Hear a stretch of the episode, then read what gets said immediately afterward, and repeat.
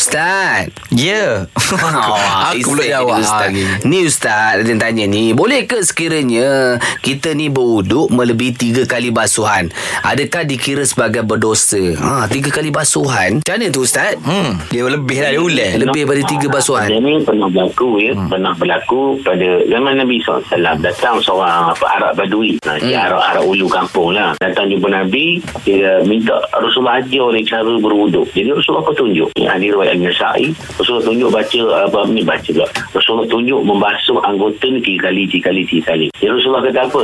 Angkatkan wuduk. Inilah cara berwuduk yang sebenar. Okey, Ah. ada anak ada asa wa ta'adda wa zalama. Siapa yang tambah lebih daripada ni, maka dia telah buat satu keburukan, dia telah melampau, dia telah berlaku zalim. Oh. Ulama kata, kata hukum ni makro. Tidak berdosa tapi makro.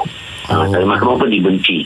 Ha, kalau segi bahasanya dibenci ha, bukan Tok Empat benci eh, bukan Tok Imam benci Aha. ya, Allah dah rasa tak suka Oh. jadi kalau apa kalau kita buat tiga kali tiga kali tak pahala sunat lebih daripada tu oh gila pahala sunat Ka- buat jadi makro Kalau sekali buat. saja boleh Ustaz Ya, Contoh ya. basuh kaki tu sekali je Tak bukan tiga kali Ah. Boleh? Okey, uh, saya jelas tadi mana makruh ialah buat tak berdosa tinggal dapat pahala. Baik. Ha, masuk sekali sekali sekali, ha tu dia punya rukun. Hmm. Dia mampu pun nak basuh sekali Ah, betul. okay. basuh sekali sekali sekali sah wuduk. Ah, kalau kita buat tiga kali, wuduk sah dapat pahala sunat. Oh, Buatlah je tiga kali pun Tidaklah basi masuk Basuh molek Kalau cuci air banyak, kalau air banyak pun tak ada.